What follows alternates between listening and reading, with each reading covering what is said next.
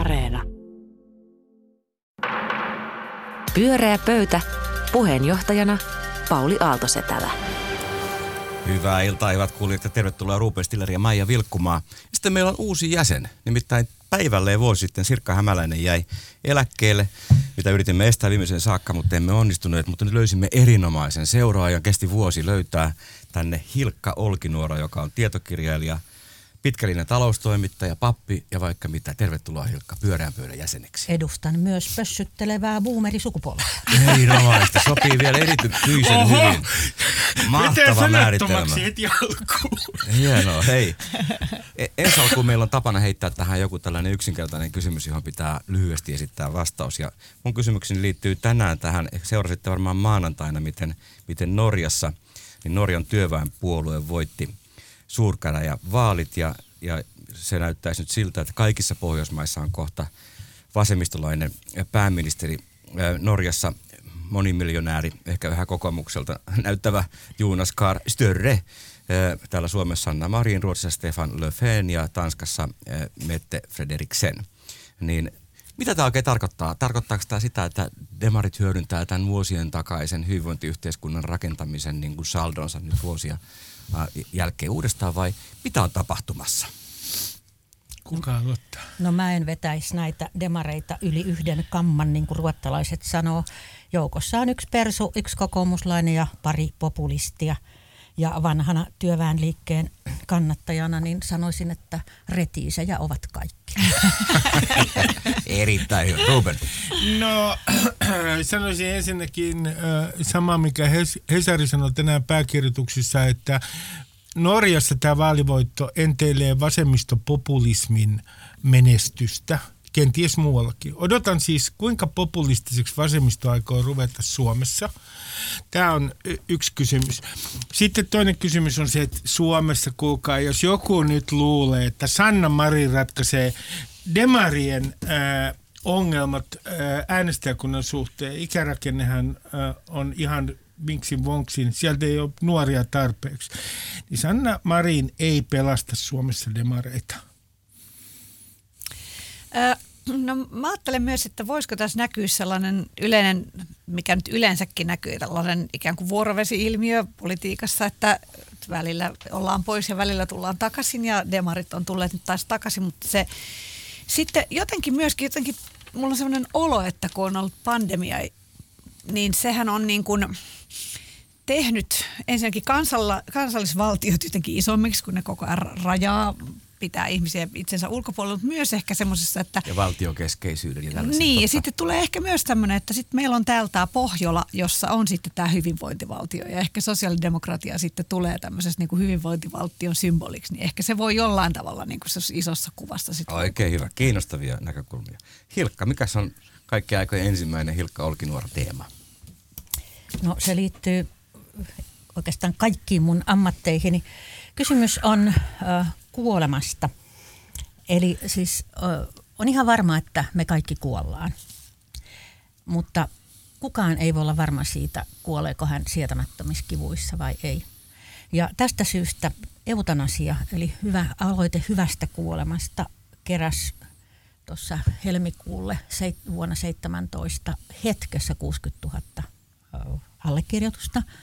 Sanna ja Sauli molemmat sanoivat, että, se, että puhutaan asiaa, ja Sanna nimenomaan vielä sanoi, Sanna Marin, että kysymyksessä on kaksi eri asiaa, hyvä saattohoito, kivunlievitys ja sitten tämä eutanasia. Tuolloin kaiken pätevä ministeri Saarikko oli tämän asian päällä ja, ja tuota, jatko asiaa sitten ä, työryhmään. Ja muutti otsikoksi ö, saattohoidon parantamisen. Viime viikolla tämä työryhmä on sitten saanut kolmen vuoden työnsä ö, päätökseen ja on pystynyt ö, lähes jopa määrittelemään eutanasian ja se siitä. Ja nyt kysymys on, mitä mielestämme pitäisi tehdä tästä eteenpäin, että nekin muutamat, jotka Suomessa vuodessa ö, joutuvat kuolemaan kohtuuttomissa kivuissa, saisivat kenties haluamansa avun. Palaan mielelläni sitten erilaisiin argumentteihin tässä asiassa. No niin.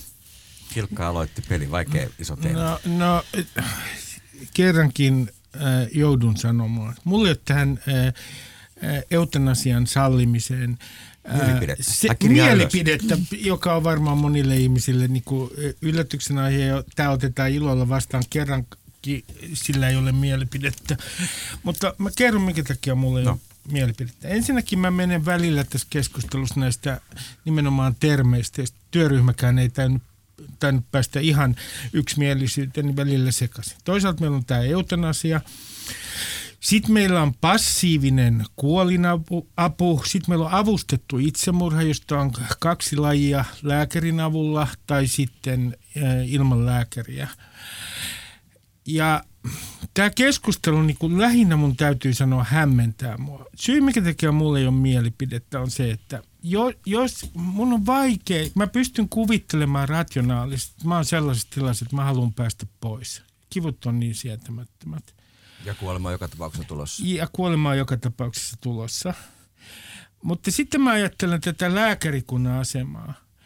Lääkärikunta on nyt jakautunut mielipidetutkimuksissa viisikymmentä viisikymmentä eutanasia lainsäädännön suhteen. Mutta jos he joutuu siihen tilanteeseen, että he joutuu tekemään näitä valintoja yhdessä omaisen kanssa, niin miten se vaikuttaa mielikuvaan hoitoalasta? Kanadassa, kun on eutanasia-lainsäädäntö, niin siellä nä, nä, eutanasian saa, jos voi käyttää sanaa suorittaa, niin sen voi suorittaa myös sairaanhoitaja. Tästähän ei ole tässä aloitteessa ollut Suomessa kysymys, vaan Suomessa puhutaan ihan lääkäreistä. Miten se muuttaa meidän mielikuvaa lääkäreistä? Niin siis... Ai, että miten muuttaisi mielikuvaa lääkäreistä se, että se niin, heillä että, olisikin et, valta et, myös niin, lopettaa niin, elämää, eikä niin, vaan. Juuri näin. No mä ajattelen, että kyllä se, että ehdottomasti se niin kuin, totta kai se pitäisi niin kuin määritellä jotenkin tarkasti ja hyvin. Että ehkä tämä on usein semmoinen osoitettu, että no mutta mitä, miss, mihin se raja vedetään ja milloin saa tehdä mitäkin. Ja mitä jos potilas itse katuu tai hänet olisikin voitu viime hetkellä pelastaa. Mutta kai nämä on kaikki semmoisia asioita, jotka pystyisi aika hyvin niin kuin määrittelemään sen, sen jutun, että, että kyllä se mustakin tuntuu kyllä aika hurjalta ja hyvin niin kuin pelottavalta se ajatus, että, että kun kuitenkin monella erilaisilla hoitotavoilla pystytään niin kuin pitää ihmiset, ihmiset ikään kuin hengissä koko ajan pidempään ja pidempään, vaikka kaikki tietää, että siitä ei, siitä ei ole mitään pelastustietä, vaikka A L S tyypillisesti tällainen sairaus, josta, jonka kanssa usein puhutaan siitä, että ihminen vaan niin kuin hitaasti tukehtuu itsekseen siihen. Mä katselin sellaista keskustelua aiheesta ja siinä, kun Lääkäriliiton edustaja, ö, tota, heidän liittonsa niin kuin ikään kuin negatiivista kantaa tähän tai kielteistä kantaa perusteli sillä, että monet lääkärit pelkää, että sitten sieltä tulisi joku Valviran tyyppi, joka veisi heidän toimilupansa. Ja mua vähän tämä jäi hämmentämään, että miten niin, että eikö tällaisen lainsäädännön pitäisi juuri nimenomaan selkeyttää tällaiset tilanteet? Tähän, mä oon jotenkin niin, kuin niin lopullisen kyllästynyt siihen, että että tuota, tästä eutanasiakeskustelusta on hiljalleen muodostumassa yhden ammattikunnan, eli mm. lääkärien mm. suojelukeskustelu, mm, kun näin. Suurin osa niistä, jotka tarvitsevat eutanasiaa, mm. eivät ole lääkäreitä.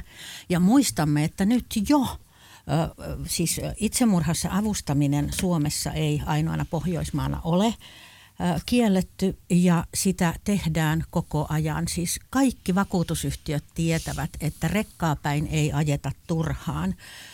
Englannista on levinnyt vanhusten tapa vetää pussi päähän ja hengittää itsensä hengiltä. Vanhusten käsilaukuissa löytyy niin sanottu kuolinapteekki. Kehotan teitä tarkistamaan omien vanhustenne yöpöydän laatikot. Ja mä olen siis sekä haudannut niin kuin kipujansa kuolemaan karanneita, että myöskin sitten amatöörinä epäonnistuneita. Eli, eli tuota, kun ei ole päässyt kipuja karkuun, niin jatkaa sitten elämäänsä vihanneksena. Eli me ei saada ummistaa silmäämme siltä, että tätä tapahtuu niin koko tapauksessa ajan. Mm. Ja silloin kysymys on, että jos sen voisi tehdä hellästi ja hyvin. Ja ihan samalla tavalla kuin oli tämä jähnä tästä, kuka saa kieltäytyä abortista, ihan samalla tavalla näin vaikea eettinen asia ei tietenkään romahda jokaisen lääkärin mm. valkotakkiseen syliin, vaan ne tekee, jotka pystyy ja voi, ne auttaa, jotka pystyy ja voi.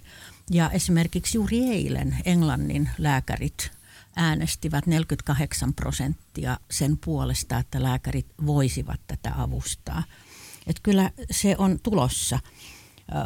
Ja sitten lisäksi vielä tämä, että ainahan voi sitten lähteä maailmalle.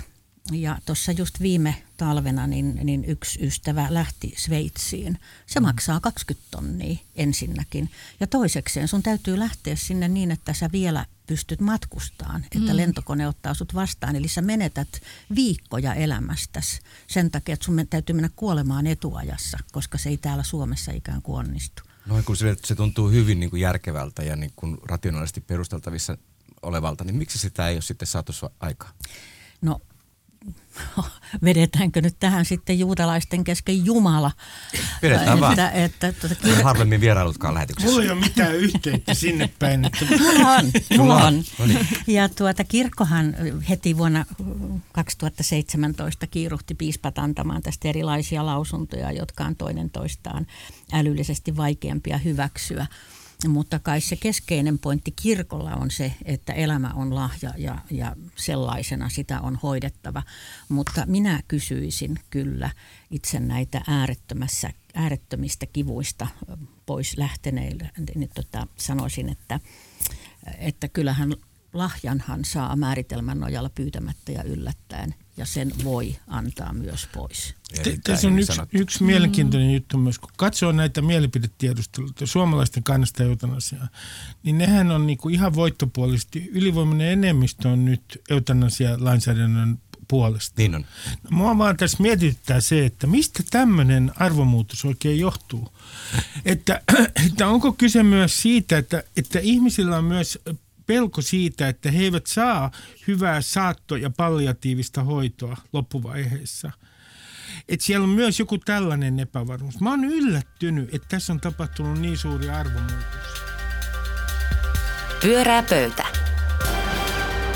Pyörää pöytä ja suora lähetys. Ja Ruben, onko sulla seuraava aiheeseen joku mielipide? Dullaati, dullaati, dullaati, dullaati. Siis kannabiksestä on puhe ja pyydän nyt yleisöltä anteeksi, että näin kevyesti lauleskelin, kun kysymyksessä nyt kuitenkin on erittäin vakava aihe. Lähdetään liikkeelle tästä vihreiden ehdotuksesta, joka niukasti meni läpi vihreiden keskuudessa, eli kannabis laillistettaisiin. Mitä tarkoittaa laillistaminen? Se tarkoittaa sitä, että myynti ja kasvattaminen olisi sallittua. Mitä tarkoittaa dekriminalisaatio? Se tarkoittaa eri asiaa, hyvät kuuntelijat. Hyvät se tarkoittaa sitä, että ei rangaista käytöstä esimerkiksi. Juuri näin. Ja nyt ennen vihreät kannatti dekriminalisaatiota. Nykyään ne kannattaa tätä laillistamista, joka on tietenkin mahtava harppaus pitemmälle. Ja mun kysymys kuuluu, mitä mieltä olette tästä vihreiden esityksestä? Oletteko valmiit nimenomaan laillistamaan kannabiksen? Ja minä sitten moraalisesti tuohdun, jos olette. Ne taisivat olla aika yksin siinä. No, mä olin hyvin mielissäni tästä aiheesta, joka sinänsä on, on, on minusta semmoinen huojuva ja epämääräinen juuri niin kuin kannabikselle kuuluukin, mutta tähän on vähän samanlainen kuin eutanasia. Eli sekään, siitä, sekään ei ole kriminalisoitu, mutta sitä ei ole laillistettu. Ja mä huomaan kyllä, että suhteessa, suhteeni kannabikseen on, on sikäli vaappuva, että yht, yhtäältähän tämä on samanlainen kysymys kuin kysymys peleistä, viinasta, prostituutiosta. Eli kysymys, vähenevätkö haitat, kun tarjonta vähenee? Onko vaara, että joudumme kaltevalle pinnalle? Ja toinen kysymys on, että mikä on tutkimus vastaan käytäntö. Eli esimerkiksi tämä porttiteoria, jonka tutkimus on romuttanut. Se on kai mutta, mutta, mutta mä en tunne ketään heroinistia, joka olisi aloittanut suoraan heroiinilla. Ja tunnen sentään heitä kymmeniä.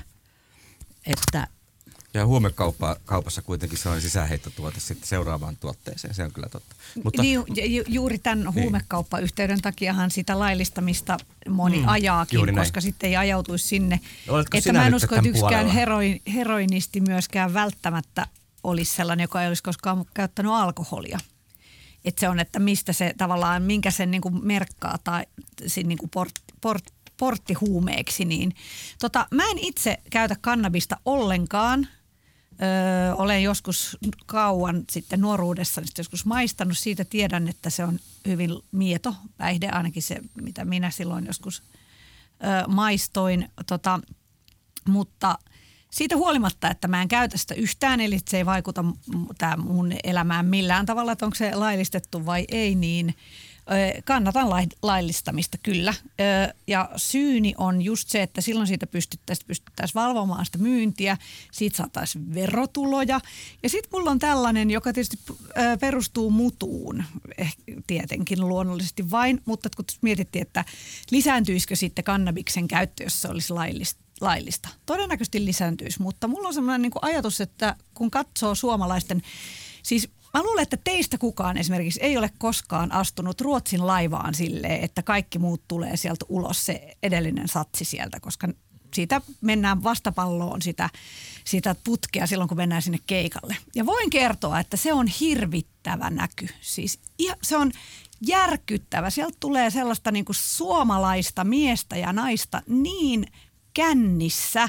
Ne aste, astuu, lapset menee, se heidän lapsensa kaatuilee siellä, kun he tulevat sieltä niin kuin lonkerolaatikoiden mm, kanssa. Ajattelit, kun viinasiaa he voisivat vetää sitten. Nimenomaan, niin mulla on sellainen olo, että jos, että et tavallaan tästä tämmöinen niin alkoholipäihdepolitiikasta tulee sellainen olo, että ikään kuin että se alkoholi on ihan ok ja kaikki muut päihteet, aivan no no no, ihan kauheita. Että jos olisi vähän useampi päihde, joka olisi laillinen, niin ehkäpä suomalaisetkin voisi ymmärtää, että vaikka joku päihdettä saa kaupasta, niin se ei tarkoita sitä, että se pitää juoda. Hyvä argumentti. Mitäs päihdepopulisti Stiller no, sanoo mun tähän? Täytyy tässä nyt myös tunnustaa sitten Hilkalle ja Maijalle, että äh, kyllähän minä olen kokeillut nuoruudessani, josta on äh, Kaikkea. Pal- äh, äh, melkein, kansantanhua en. Mutta tota, äh, mun kokemukset ei ollut myönteisiä. Loppujen lopuksi mä lopetin heti alkuunsa kannabiksen käytön. No nyt joku sanoo siellä äh, hippihenkinen ihminen, että niin niin, että se ei vaan, sä et osannut käyttää sitä tai että toi on hyvin harvinaista. No mä en sano mitään tällaisten negatiivisten vaikutuksen yleisyydestä, mitä itsellä on ollut, muuta kuin sen, että niitä nyt oli. Ja sitten kyllä mun, mun mielestä tämä keskustelu on helposti hyvin mustavalkoista. Mun mielestä se toinen puoli yliarvioi kannabiksen haittoja helposti. Ja siitä on tehty niin kuin välillä huumevalistuksessa niin kuin jonkinlainen oikea arkkiperkele. Ja sitten kun ihmisten kokemukset ei vastaa tätä mielikuvaa, niin eihän sitten muuhunkaan huomavalistukseen oikein uskota. Sitten on toisaalta nämä, jotka kannattaa tätä laillistamista, jonka mukaan esimerkiksi semmoinen tieto, että, että todennäköisyys psykoosin puhkeamiseen on kaksi nelinkertainen ää, kannabiksen ää, käytön jälkeen, niin se ei paino niin kuin paljon mitään tässä argumentaatiossa, jos puolustat laillistamista. Niin mä en oikein tiedä. Mä oon tullut siihen lopputulokseen. Olen dekriminalisaation kannalla, mutta en kannata laillistamista. Mutta silloin sitä ei pysty verottaa. Verot Suomen valtiolle. Siis. Mä, en, mä, mä en lähde verot edellä tähän tilanteeseen, Maija. Pitäisi nyt hyvinvointivaltion kannattajana lähteä. Niin mä, mä huomaan, että mä itse edustan Helsingin Sanomien pääkirjoituslinjaa, eli tämmöistä nähtäväksi jää linjaa. Ja olen oikeastaan Rubenin kanssa samaa mieltä, koska sitten nämä laillistamisargumentit, siis äh, mä olen nähnyt äh, oman lapsen saavan äh, pitkälti huumeiden käytön jälkeen flashback-psykooseja. Eli mä uskon kyllä tutkimukseen aika monelta osin. Mutta sitten mä haluaisin kysyä teiltä näitä vihreitä laillistamisargumentteja, kun ensinnäkin sanotaan, että laillinen kanna, laillis, laillisen kannabiksen viljeleminen on ympäristöystävällisempää.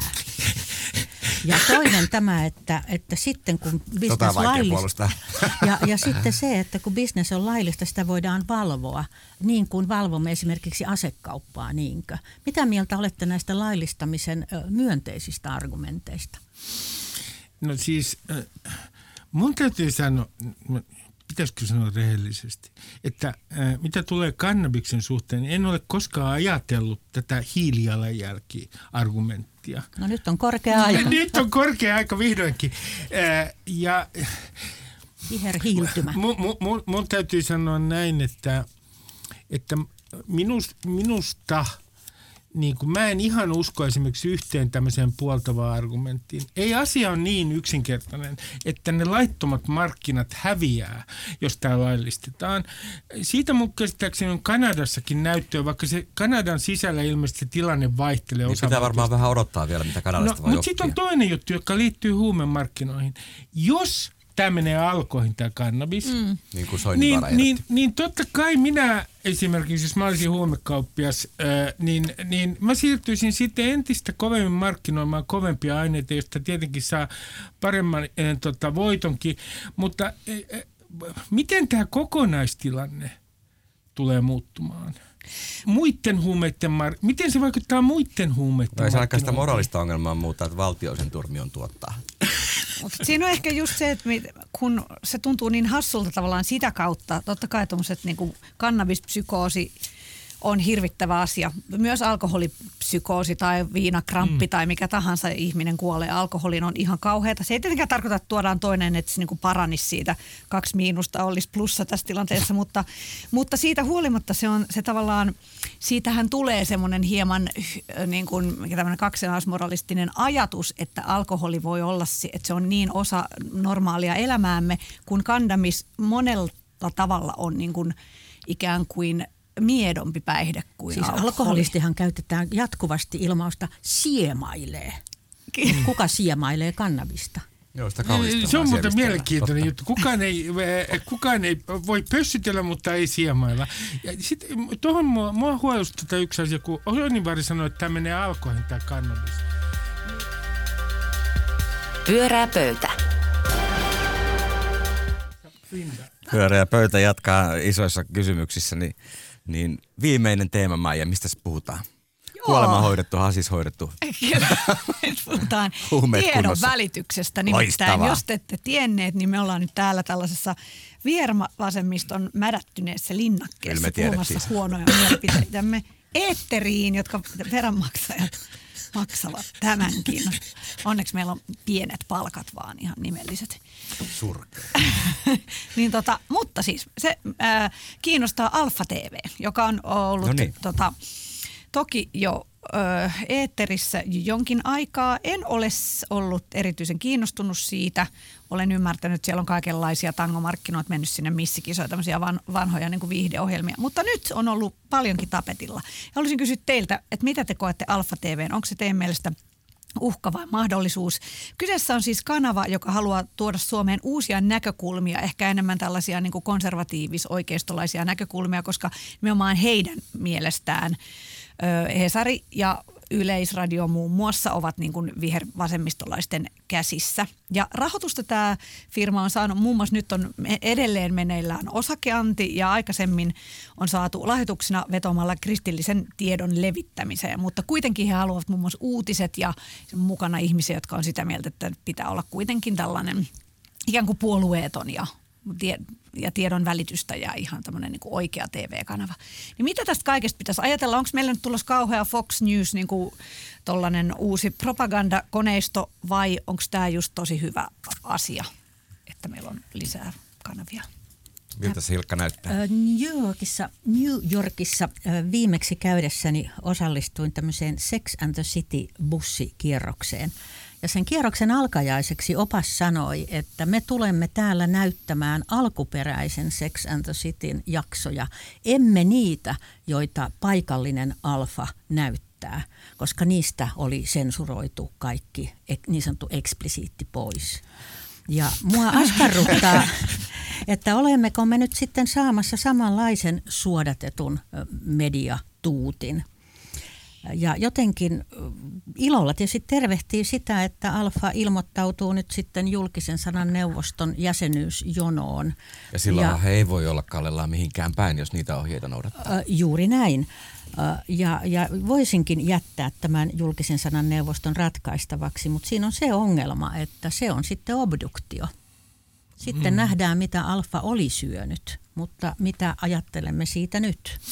Mä puolustan Alfaa aivan johdonmukaisesti ja ehdottomasti tässä. Ensinnäkin tämä, mikä on mielenkiintoinen ilmiö, tämä epäliberaalinen liberaalisuus, joka kohdistuu näihin arvokonservatiivisiin mielipiteisiin, niin että me olemme liberaaleja, kunhan te ajattelette samalla tavalla kuin te arvokonservatiivit kuin me. Minusta Suomelle ei tapahdu mitään negatiivista ää, sen takia, että Alfa T V ää, mahdollisesti jopa laajenee. Itse asiassa voisi ajatella näin, että Alfa T V tekee palveluksen. Siellä on keskusteluohjelmia paljon. Se luo painetta kaupallisiin kanaviin, että siellä lisääntyy keskusteluohjelmien määrä. Muillekin kuin Tanhupalolle tarkoitat. Joo, ja sitten mä, mä kysyisin, että onko todella Suomessa se ongelma tässä mielipiteen muodostuksessa? Tällainen Alfa T V:n kaltainen televisiokanava, jonka katsojaosuus taitaa olla suunnilleen yhden prosentin luokkaa, ja tulevaisuudessa saattaa olla ehkä pikkasen suurempi, niin onko se, eikö se todellinen ongelma siellä viemärissä? Ja viemärillä tarkoitan, hyvät naiset ja herrat, sosiaalista mediaa, jossa niin kuin tietty porukka niin kuin harrastaa mielipideterroria. Mutta eikö sua siis niin kuin mietitytä se, että, että siinä on ristiriita sen niiden asioiden niin kuin kesken, että mitä he sanovat edustavansa ja keitä siellä rahoittajina niin kuin todellisuudessa on? Oliko Mä... niin, että Hilkka, tiesitkö sä enemmän kuin kenties minä tästä taustayhtiöstä täällä Alfa T V:n? Tästä kristillistä no, lähetystyötä siis, siis mä olen tästä, tätä, tätä I R R:ää totta kai on seurannut pitkään.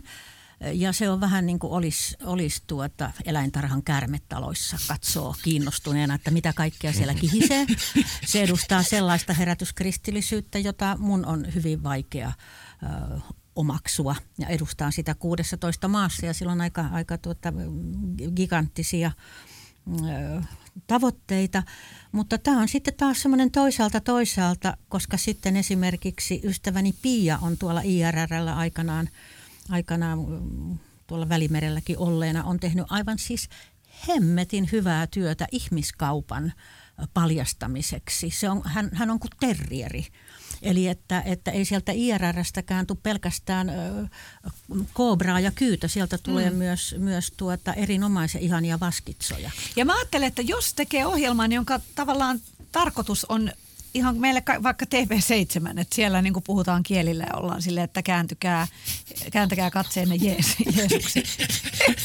Helposti. Nyt tuli. Niin, niin ei siinä mitään, mutta se tavallaan, että sitten, jos, että sitten ei saa väittää olevansa puolueeton tiedonvälittäjä. Että mulla niin kuin tässä on tämä niin kuin hankala kohta. Tai se uutistoiminta pitäisi olla ainakin puolueeton. Se on aika vaikea sanoa, mikä on niin kuin tangomarkkinoiden puolue. Läheltä piti, etten heti kääntynyt tuossa, kun Maija sanoi sanat. Mutta näin ei tapahtunut tässä lähetyksessä. Mut sanon vielä yhden pointin, että kun siellä on Matti Virtanen, erittäin hyvä toimittaja, Sanna Ukkola, oikein hyvä toimittaja, Tommi Parkkonen, oikein hyvä toimittaja, niin mitä, mikä tämä vaara, mun mielestä tätä vaaraa niin kuin ikään kuin äh, yliarvioidaan. Ja sitten mä itse asiassa, ehkä minussa on joku anarkistinen piirre, mutta kun katsoo kuinka keskitettyä tämä televisiotoiminta on, niin mun mielestä on pelkästään hyvä, että sinne tulee uusia ääniä.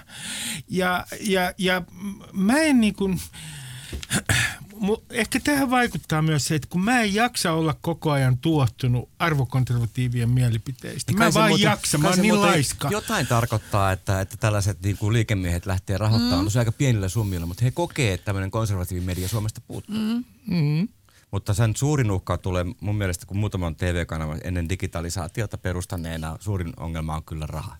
No itse ajattelen kanssa, että se osakeanti viipyy tällä hetkellä kolmatta kertaa. Mm. Eli voi olla, että kun Ruben sanoi, että mitä Alfa tekee Suomen mediakentällä, niin joudumme toteamaan, että se ei ehtinyt tehdä mitään. Joo, jo, mä luulen näin, että se on todennäköisin vaihtoehto. Kyllä, ja sitten musta tuntuu, että myös tätä, tätä niin kuin potentiaalia, siis tämmöistä niin kuin tietyllä tavalla arvokonservatiivisesti suhtautuvien ihmisten määrää yliarvioidaan. Lähinnä sen takia, että se syntyy myös, se syntyy myös tuolta sosiaalisesta mediasta, että kun se tuohtumus arvokonservatiivien mielipiteisiin nousee, niin sitten luullaan, että heitä on näitä arvokonservatiiveja on paljon enemmän kuin heitä itse asiassa on. Niin, sitten kun mä mietin näitä toimittajia, verran. on varmasti, mutta kun mietin toimittajia, joita tässäkin on, on lueteltu, he ovat hyviä toimittajia, mutta kyllähän mä oon heidän juttujaan kuullut ihan koko ajan viime vuosina. Siis niin, no heidän päivä. Ääni on kuullut, se on hyvä pointti. Että et, et ei tämä silleen ole niinku mitään uutta, että ehkä sitten tulee vaan vähän useammin joku ohjelma sieltä ja tänähän sinne palkattiin kokoomuksen äh, niin, niin nykypäivän ja verkko-uutisten päätoimittaja. Tervetuloa Alfa. Tervetuloa. Toivottavasti voivat hyvin. Kyllä. Pyöreä pöytä. Tämä oli Hilkka ensimmäinen Pyöreä pöytä. Miltä se tuntuu? Ihan hyvältä. Oli tosi hauska saada sinut mukaan. Kiitos Ruben, kiitos, kiitos Maija. Tämä oli hyvä keskustelu ja isoista aiheista. Ensi keskiviikkona sitten jostain muusta. Minun nimeni on Pauli Aalto-Setälä ja ohjelma on Pyöreä pöytä. Hei hei. Pyöreä pöytä.